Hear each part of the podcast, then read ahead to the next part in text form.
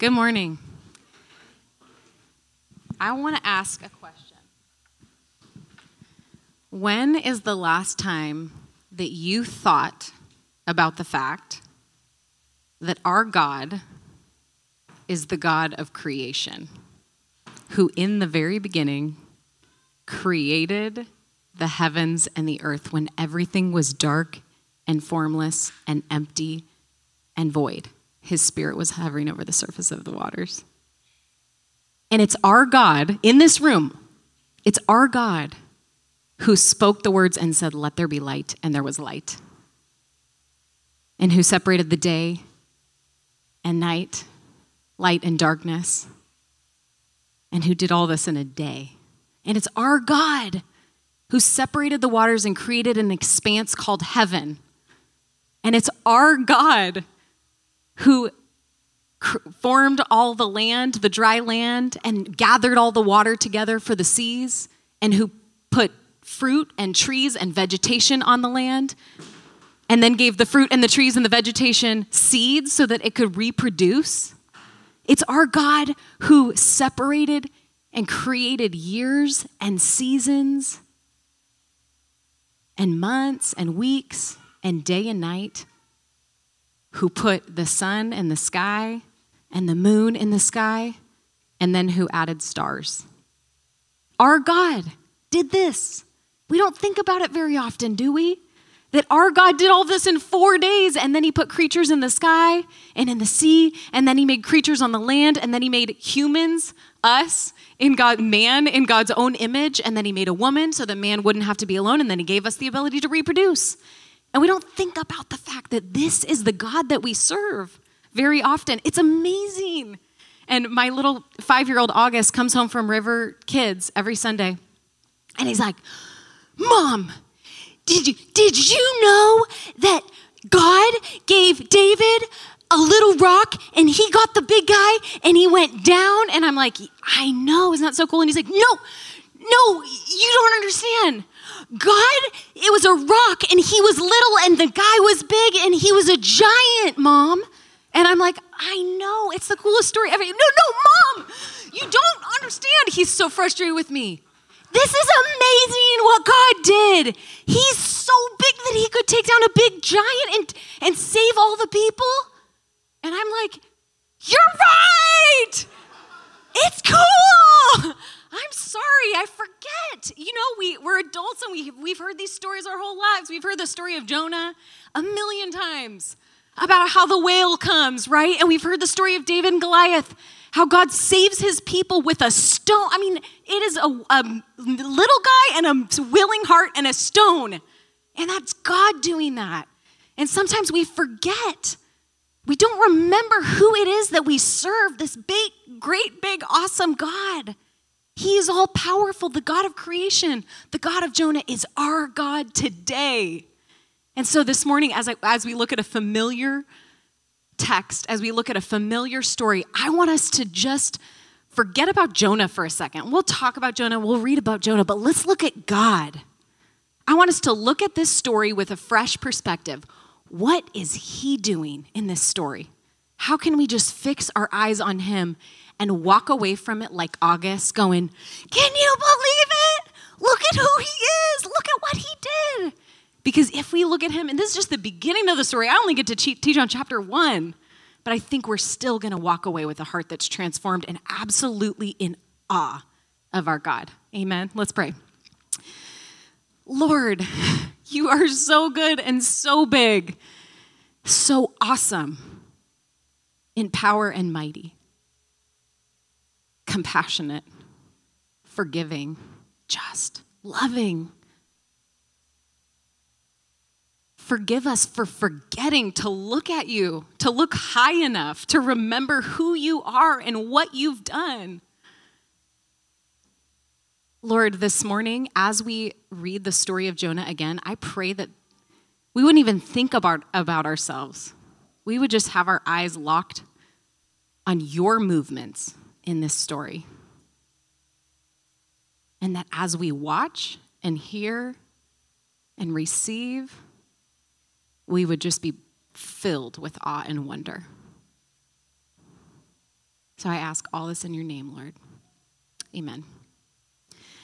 All right, people, we're going to read the story of Jonah together. So if you have your Bibles, will you please open them? If you don't have a Bible, will you look on your phone? Because you might get called on to read.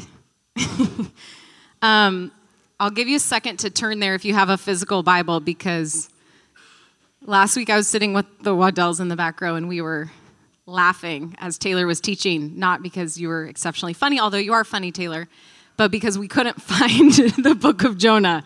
So I'll just give you a second. It's further over than you think. And um, we're going to do, like, we're, I just want us all to really get into the story together. So we're going to do a little popcorn reading, all right? So uh, follow along and read a verse and then popcorn to the next person. And you can pick anyone in the room that you want, and they'll read the next verse. Sound good? All right. Jonah chapter 1. We're going to read the whole chapter together.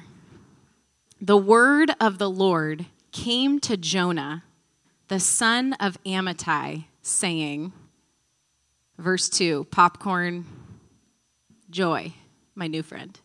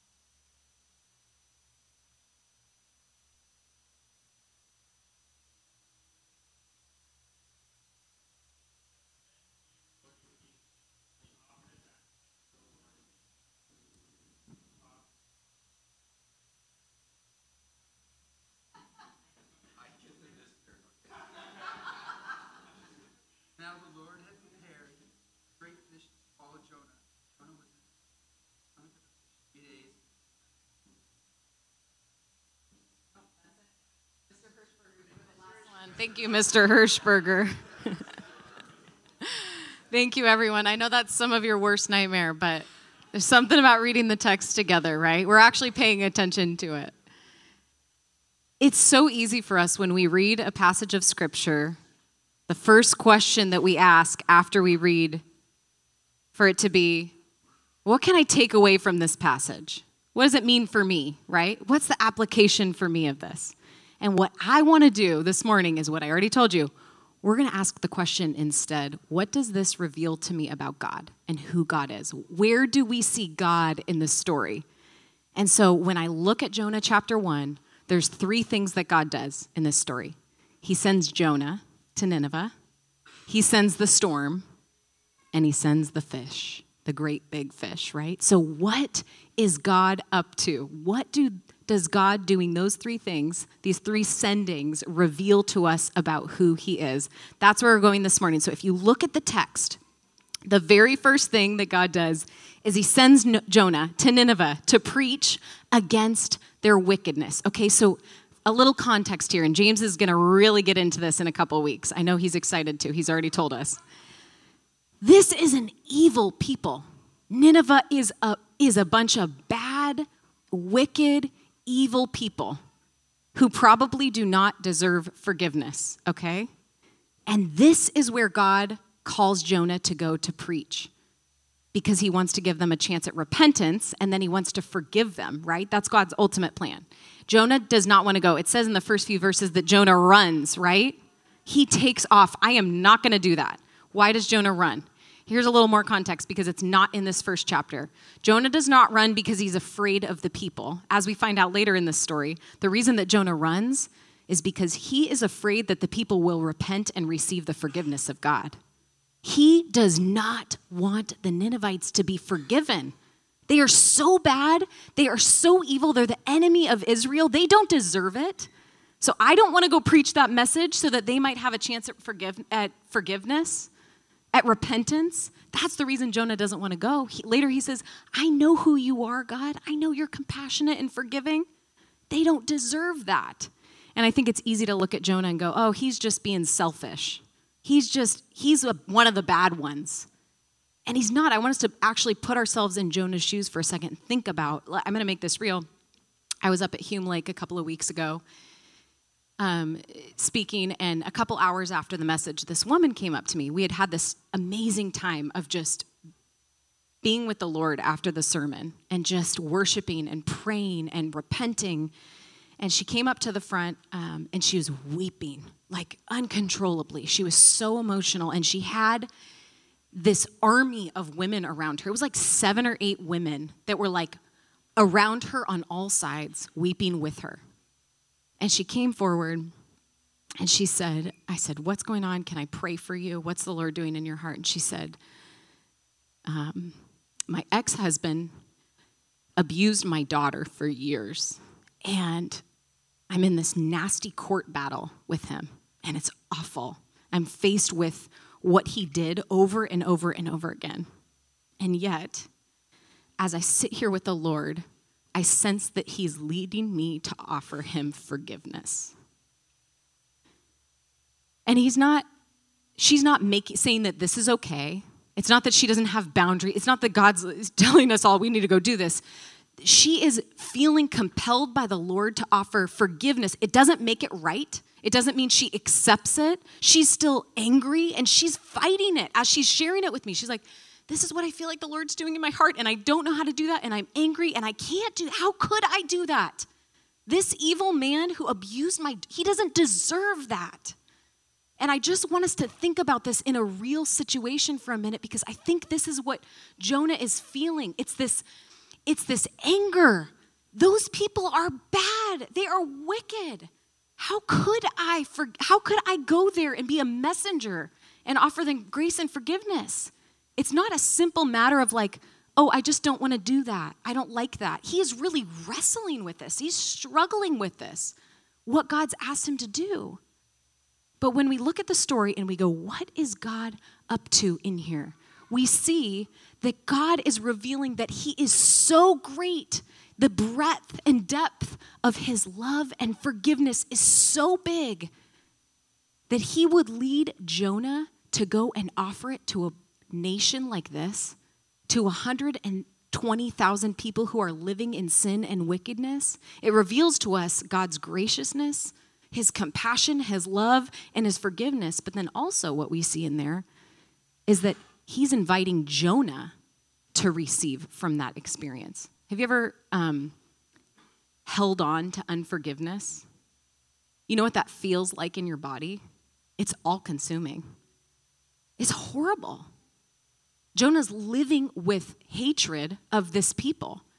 So, in, in God sending Jonah, he's not just offering something to the Ninevites, he's offering something to Jonah. Have you ever let go of something? For, offered forgiveness to someone else? Do you know what that feels like? It's this all of a sudden, this weight comes off of you. It's this lightness. It doesn't make the pain go away, but all of a sudden you're not carrying that around. You're giving it up to the God who's the ultimate judge, who's going to judge more harshly than you, by the way. But do you know what I mean? And that's what God is leading Jonah into. There's this um, quote that I absolutely love, and it says this The greatest sources of our sufferings are often the lies that we tell ourselves. The greatest sources of our sufferings are often the lies that we tell ourselves. It's from the book The Body Keeps the Score. Has anybody read that one? Let me tell you about this book. This book is all about how what we experience, what's happening here and what's happening here, affects our whole entire being and our body and our health. It affects our action, it affects how we live. I got a therapist approval. Chris Ioma's nodding his head. So I feel confident about saying that. What, what God is doing in sending Jonah, He's leading Jonah into this freedom. You don't have to live with that. I'm inviting you into freedom.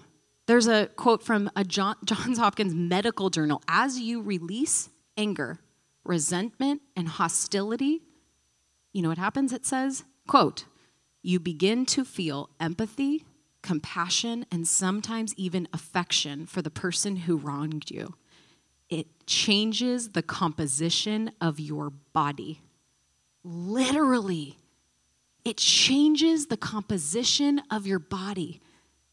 And so when we look at the story and we ask, what is God leading Jonah to do? What is God up to in this story? What is he doing in the sending of Jonah to the Ninevites?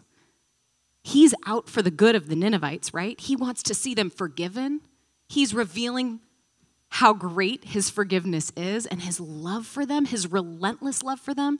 But we also see his love for Jonah we also see that he's after not just the good of the Ninevites, he's, up for the, he's out for the good of Jonah because he is ultimately good. That's what he has in mind. Good for all around, right? What's the second thing we see? And this is why Jonah ran, by the way. He's like, that good? I don't want that. I'm not ready for that. And so he doesn't just run from the assignment, it says he runs from the Lord, the presence of the Lord, which is interesting because Jonah has an understanding of the wrath and compassion of God, right? He, he reveals it in the fact that he says, Oh, I, I don't want to go to Nineveh because I don't want them to be forgiven. So if they're not forgiven, they're going to get the punishment that they deserve because God is wrathful. But then somehow Jonah believes that he can also outrun God, that he can escape him, which reveals to us what? That Jonah's picture of God is really screwed up. That Jonah has this totally distorted, twisted picture of who God is. He doesn't believe he's loving, he doesn't believe he's forgiving. He doesn't believe that the Ninevites deserve forgiveness. He's te- the lies, the greatest sources of our suffering are the lies we tell ourselves. What are the lies that Jonah is telling himself? One, I can think of a few. Jonah is suffering because he's telling himself the lie that the Ninevites don't deserve forgiveness. He's telling himself the lie that I don't deserve forgiveness, which is why he jumps over the side of the ship in the first place, right? I'm too far gone. This is my this is my problem now. I'm going to solve it for myself. I'm going to take matters into my own hands. I'm going. He doesn't believe in the forgiveness for himself. And he also kind of believes that he's in control, right? If I don't go, they're not going to get forgiven. Like somehow I'm in charge here. And God's like, "No, no, no, no, no. You're not in charge here. This is about me." So in sending Jonah, he reveals his forgiveness, his compassion, his love for the Ninevites. for, the, for Jonah and just his character, who he is. Second thing, God sends a storm. I already said that, but I just, gosh, get going. I get so excited.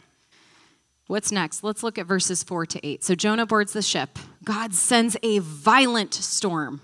And we have this wild contrast between the sailors and the captain who are panicking and throwing everything overboard. They're like, let's get rid of all this extra weight. We're about to die. We're about to die. We want to live. And Jonah, who doesn't care about living, he goes in the bowels of the ship and falls asleep. It's like the exact opposite of the sailors. They're like, how do we get rid of this storm? And Jonah's like, I just ran from God. I disobeyed him. What else is there for me? Like, where else could I go from here? And so he just goes down into the bowels of the ship and he falls asleep, uh, into a deep sleep, it says.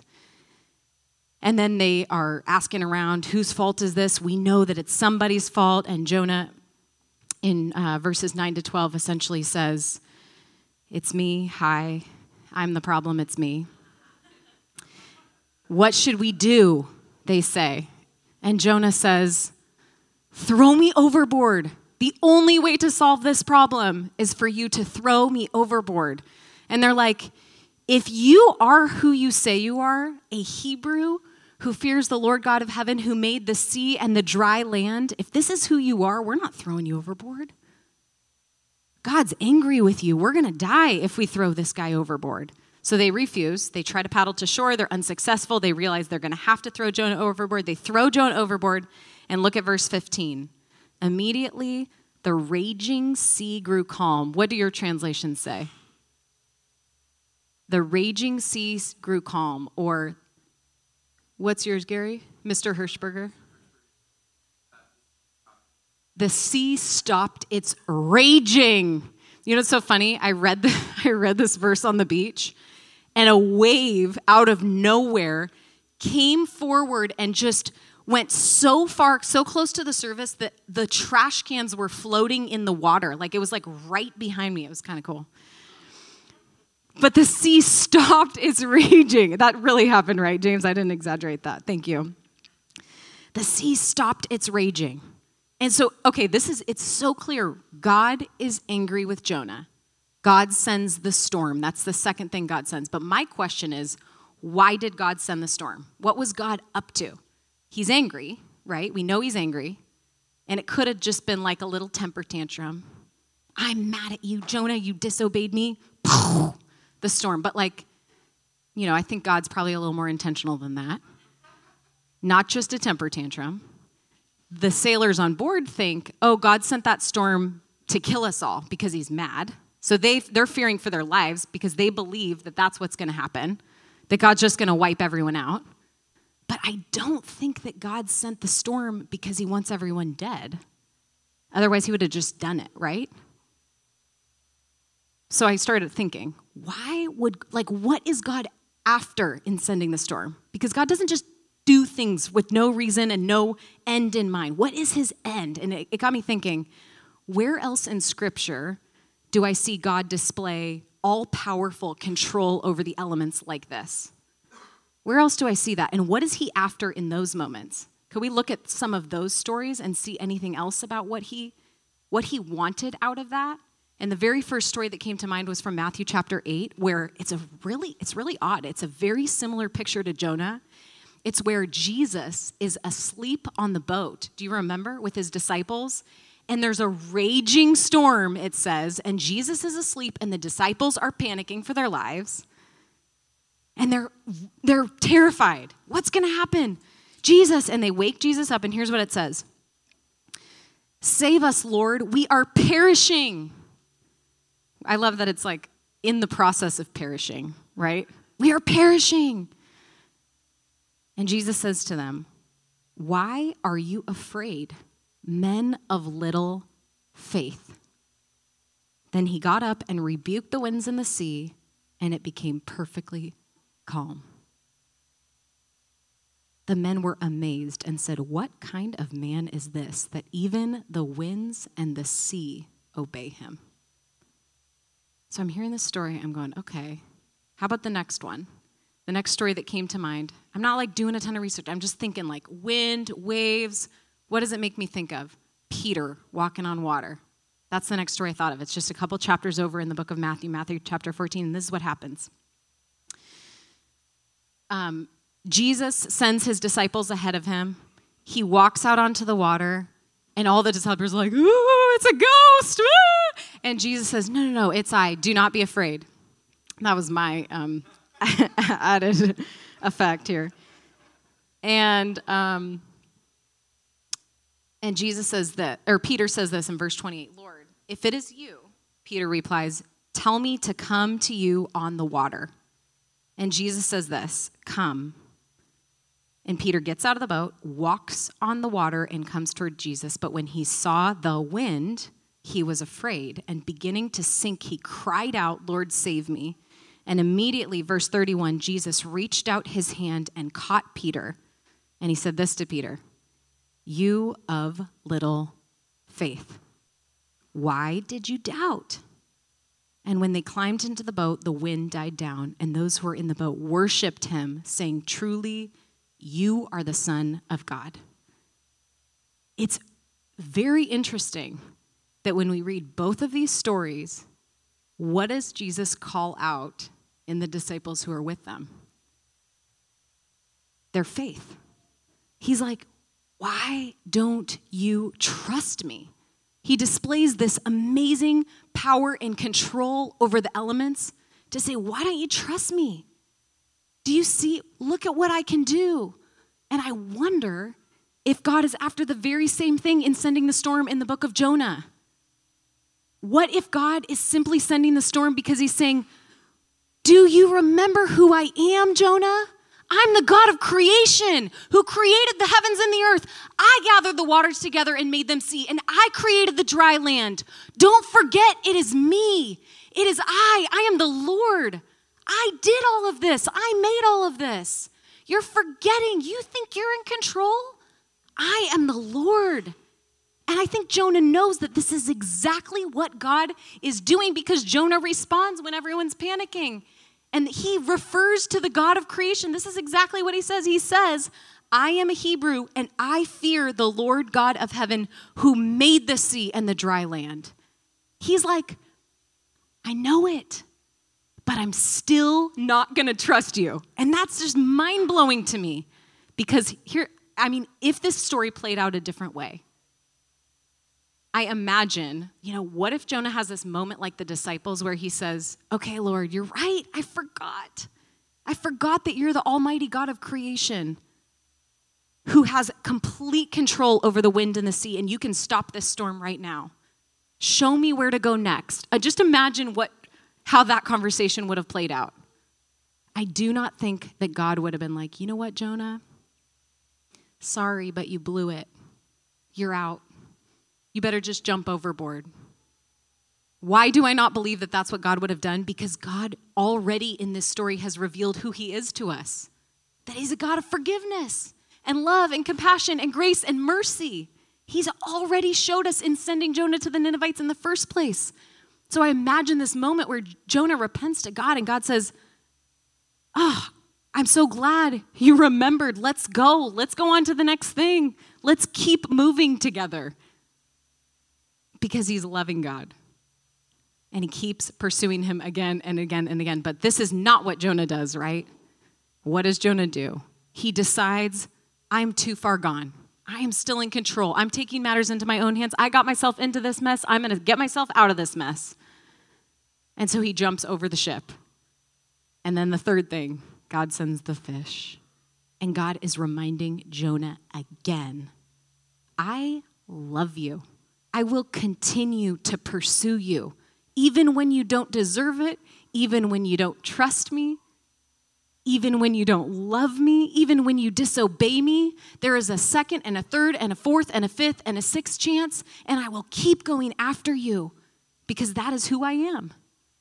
And I just, I love this story because when we read it and we fix our eyes on God, we see that God is just after an imperfect guy who wants to go his own way, who's doing his own thing, who believes he has control over his own life, who thinks he can run from God, who thinks he can control the fate of the Ninevites. And the Lord is gracious and kind and saying, Nope, I'm going to keep reminding you that I'm God and you're Jonah. but I'm not going to let you end your life because that's what would happen if Jonah was in control, right? He would have just jumped over the ship and it would have been over. But he's not. God is. So I want to invite up now um, Kirby Anderson, who is a beloved member of our community. And Kirby has a powerful testimony of the relentless love of God and pursuit of God in her own life. And um, as I was thinking and praying about this coming to life, like how does it look for us to be relentlessly pursued by God? Um, the Lord brought you to mind, Kirby. And so I called her and said, Would you share a little bit of your story and the Lord pursuing you? And she was like, Yes. It was like an enthusiastic, not even like I have to think about it because, uh, well, I'll let you share it and then I'm going to give a word of affirmation to Kirby. So, Kirby Anderson, everyone.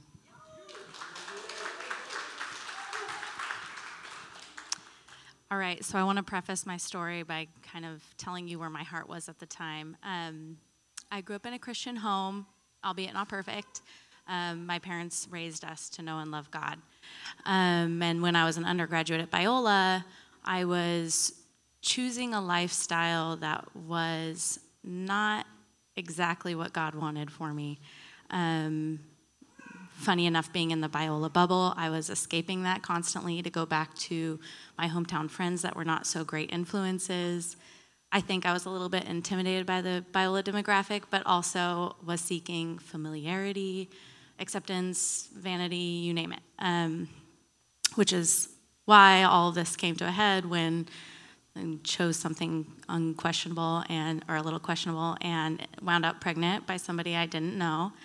Um, and the next thing that happened was I went and told my mom, like within minutes, which surprising to me, she handled that information very lovingly. Um, and then later that night, we went and told my sister Bray, and um, I confessed everything. I, I gave everything that I was doing over and said, We're done. I'm done with this there's something else going on now that's more important. And um, I felt like God was saying, don't hold anything back because it'll just be used against you. Stop crying, Bray, making me cry. so um, that was it. The ball was rolling. Um, and about I mean, I was a nanny for a long time. I think Sean's here today. I was a nanny of his kids. Um, I was a nanny for a long time, always wanted to be a mom. I just thought, okay, we're going to get an unconventional start. And about a weekend, I went to tell my two childhood friends who come from a family of seven openly adopted kids. And as I was sitting there telling them that I was pregnant and what my plans were going to be, I felt for the first time in our entire friendship to ask them how do you feel about your birth moms? Do you resent them? Do you hate them? Do you feel abandoned? And their response was, no. Only by the grace of God was I placed in this family. And um, we see her sacrifice, we see their sacrifices. Um, so I went home that night and grappled with God, and I very clearly heard him say, This baby's not yours, she's mine. And so pleaded and asked for that not to be the case, but next morning that was it, no looking back. Um, told my family that I was choosing adoption, and then my sister and my dad started giving me candidates for parents, which I hated, and I told them not to do that. I said, I don't want to know who the parents are um, in terms of them being in my community. I didn't want to go into a grocery store and see my child with other people. I didn't want to have mutual connections that knew my child better than I did. I wanted to be the number one connection. So very open, but me being the person that she would go to to know about me and my family. So um, I kind of just waited and prayed and was about to head into my senior year of college. And then Bray was on a walk with her friend Amber at the time, and Amber was telling her about how her friend Amanda Brockman was trying and trying to get pregnant and couldn't. And then they had resolved to adopt, which was a hard decision, but they were going for it. And Bray was like, okay, hold on one second. Kirby's having a baby and she's choosing adoption, and I'm not supposed to bring people to her, but I'm going to call her anyways. I just feel like this is something I need to do. She called me. God put it on my heart to say, yeah, I'll talk to her. I'll talk to this Amanda. So Amanda called me the next day, and we talked for five hours, and I fell in love. And I knew it was her immediately. I knew she was the mother of my daughter. And then her husband, her flew out, Mark. They flew out two days later, and we sat in Bray's house while they left for five hours and chatted and got to know each other and cried about the situation. And I just knew, I knew that was them. I knew it. And God gave me overwhelming peace about it. And there were like little miraculous elements that He made clear that it was Him and not us choosing this. Um, and they met my parents, and they everybody just kind of felt good about it. So I went into school the next week, starting senior year, and um, it was not easy. I had severe morning sickness. Biola was sometimes hard. I there was a lot of wonderful people who accepted it very well, and then there was some that were not so kind. I had a roommate move out because she told me her parents wouldn't accept me, and usually that would be something that I think I would have held on to a lot of bitterness, but it was like, oh, okay, well, this wasn't meant then, so I'm okay with that. I also had Amanda. Uh, she kind of became my best friend that semester. I talked to her every single day. She was everything for me at that moment. And I think that's what made it so much easier too, is because I felt like I was giving my child to somebody that I knew as well as I knew myself. I also met my now husband, Jake, first day of senior year because he had switched into my major. We sat next to each other and grew really close, and he never knew I was pregnant. I didn't hide it, I just felt God say, Don't tell him for some reason. And he kept asking me out, and I insisted we remain friends for obvious reasons. And um, then I took winter interterm and uh, was supposed to have her at the very end of it, and she ended up being late and uh, was late into my second semester. And she was not an easy delivery. She was like 42 hours and rough, and it all was God orchestrated because it meant I got to spend two days in the hospital with her instead of one, and I needed that. And Bray did the handoff from me to Amanda, and I like to think that it prepared her for being a foster parent, having to reunite her foster children with their families. I'm speaking for you, but I believe that's true. Um, and yeah, I had to go to school three days later. And um, Jake had heard about it through gossip and whatnot, but um, didn't believe it. And then when I was late into semester, he was like, oh, maybe she did have a baby.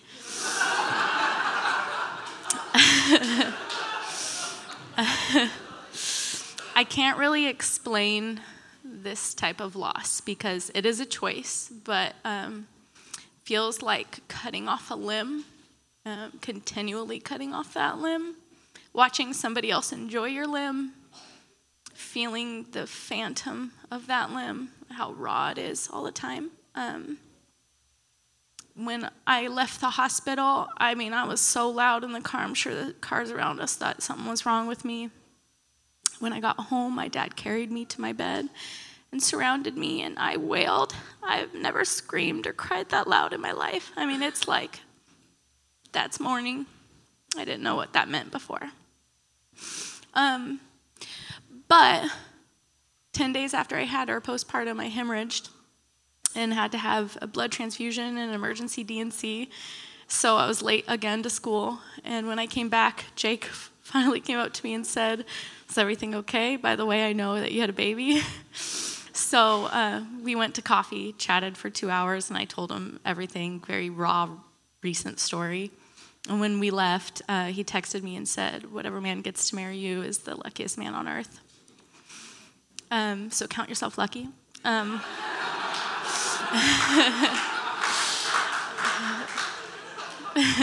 but I believe that God gave me Jake as a healing cushion for Edith. And um, it's so obvious how much he pursued me relentlessly.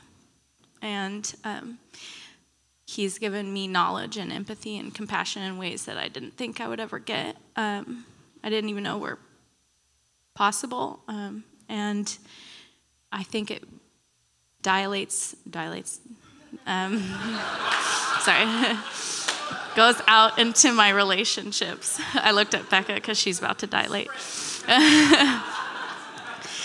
goes out into my relationships and is part of my identity. And so this is my story about Edith.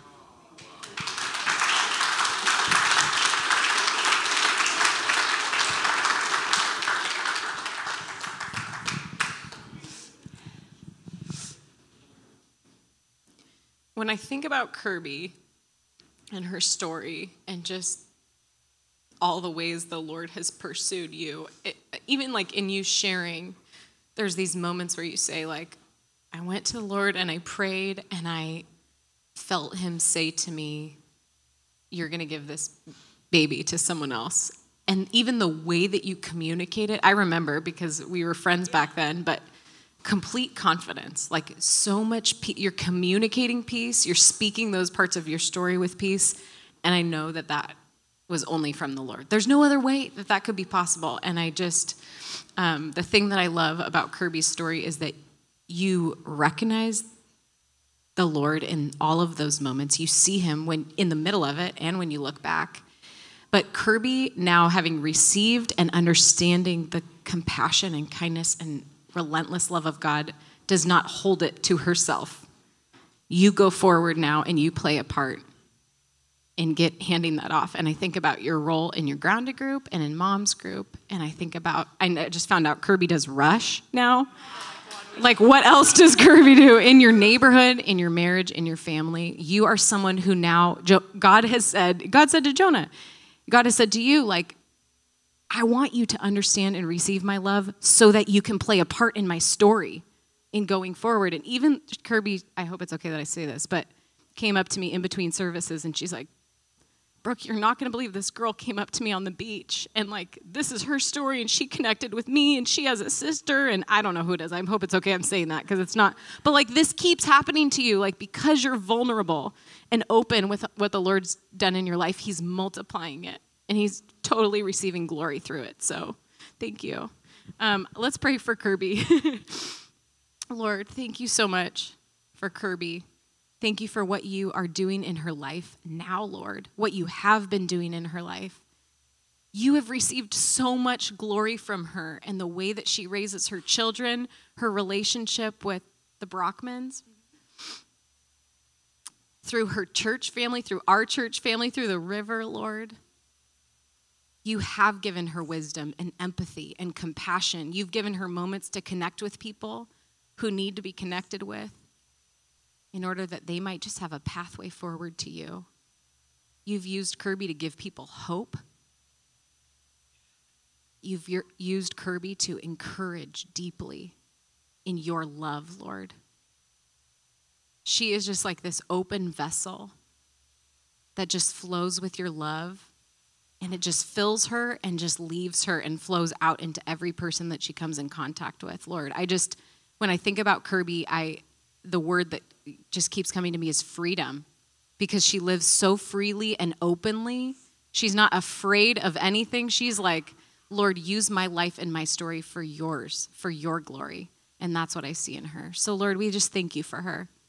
We thank you for her testimony this morning. We thank you for your faithfulness in her life lord. And we just recognize that this all points back to you. We love you, and it's in your name we pray. Amen. Thanks, Kirby.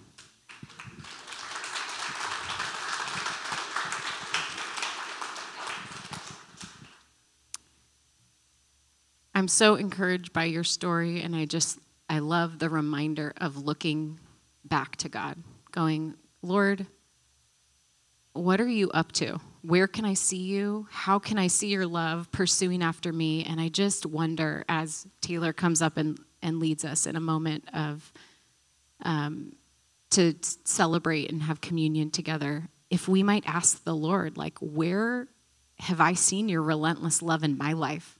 Where have you pursued hard after me? And I can look back and go, that was you. You're so good. You're the God of creation.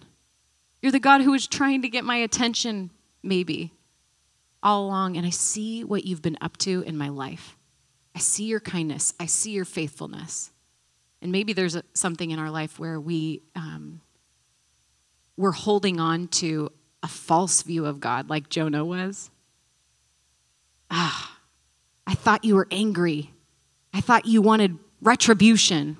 And God's like, No, do you know who I am? Do you see who I am? Can you let that go?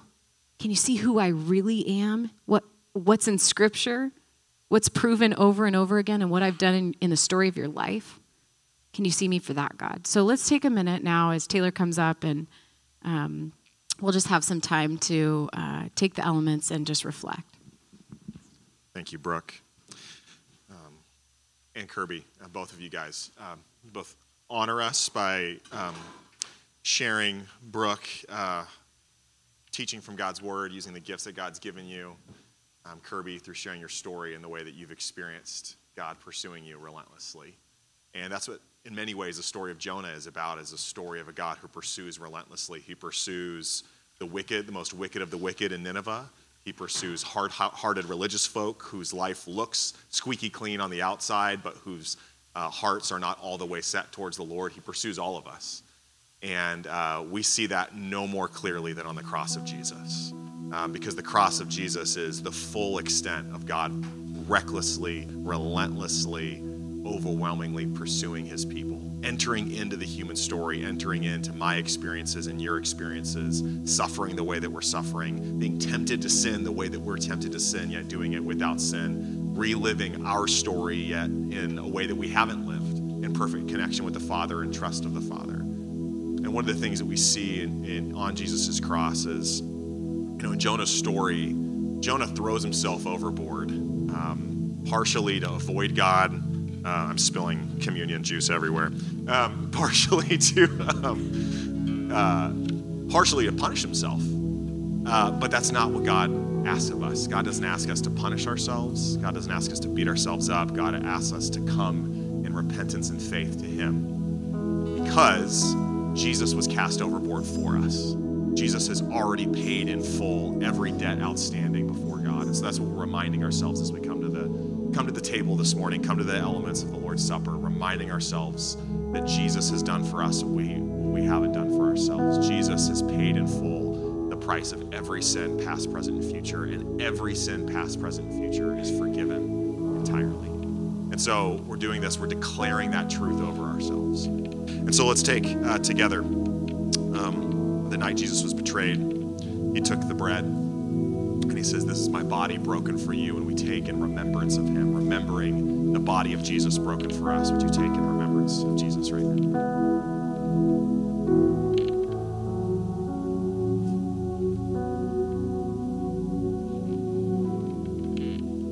And he took the cup and he said, This is my blood poured out for you, my blood of the new covenant, the text says. Jesus' blood was shed so that every sin, past, present, and future, would be paid come to the Father with full access. Let's take in remembrance of Him.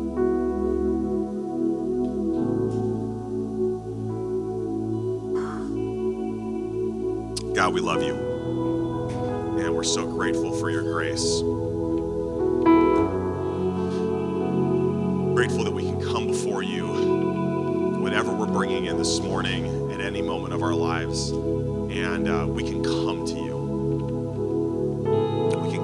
receive forgiveness. We can come receive mercy. We can come and know that you are our Father who loves us, who calls us to higher and better, and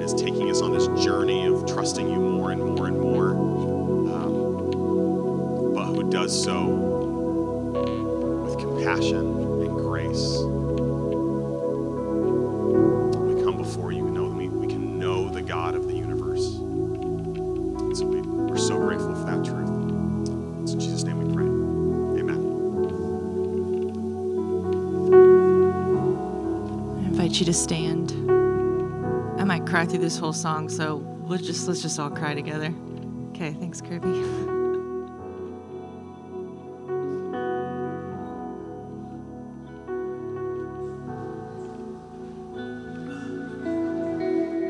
I've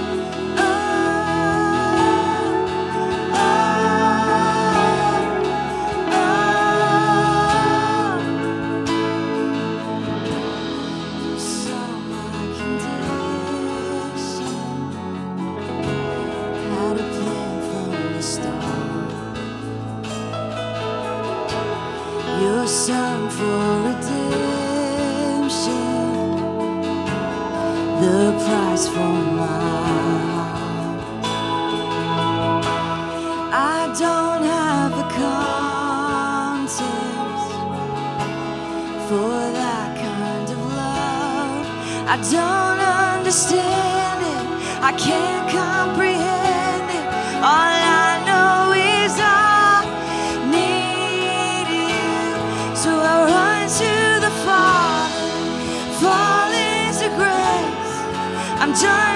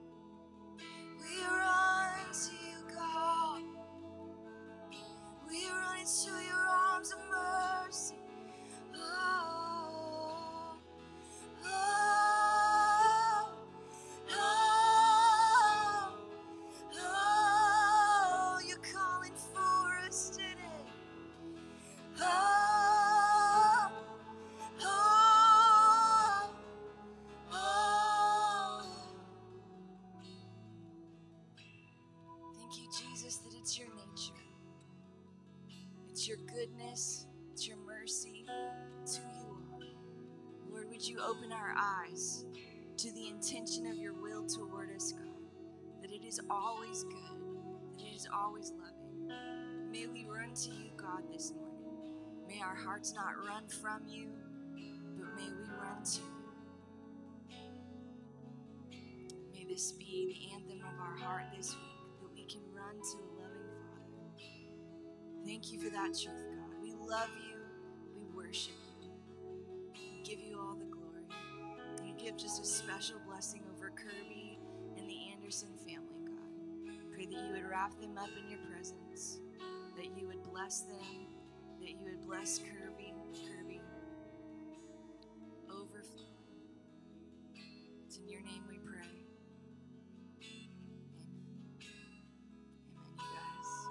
so much, Kirby, for your story.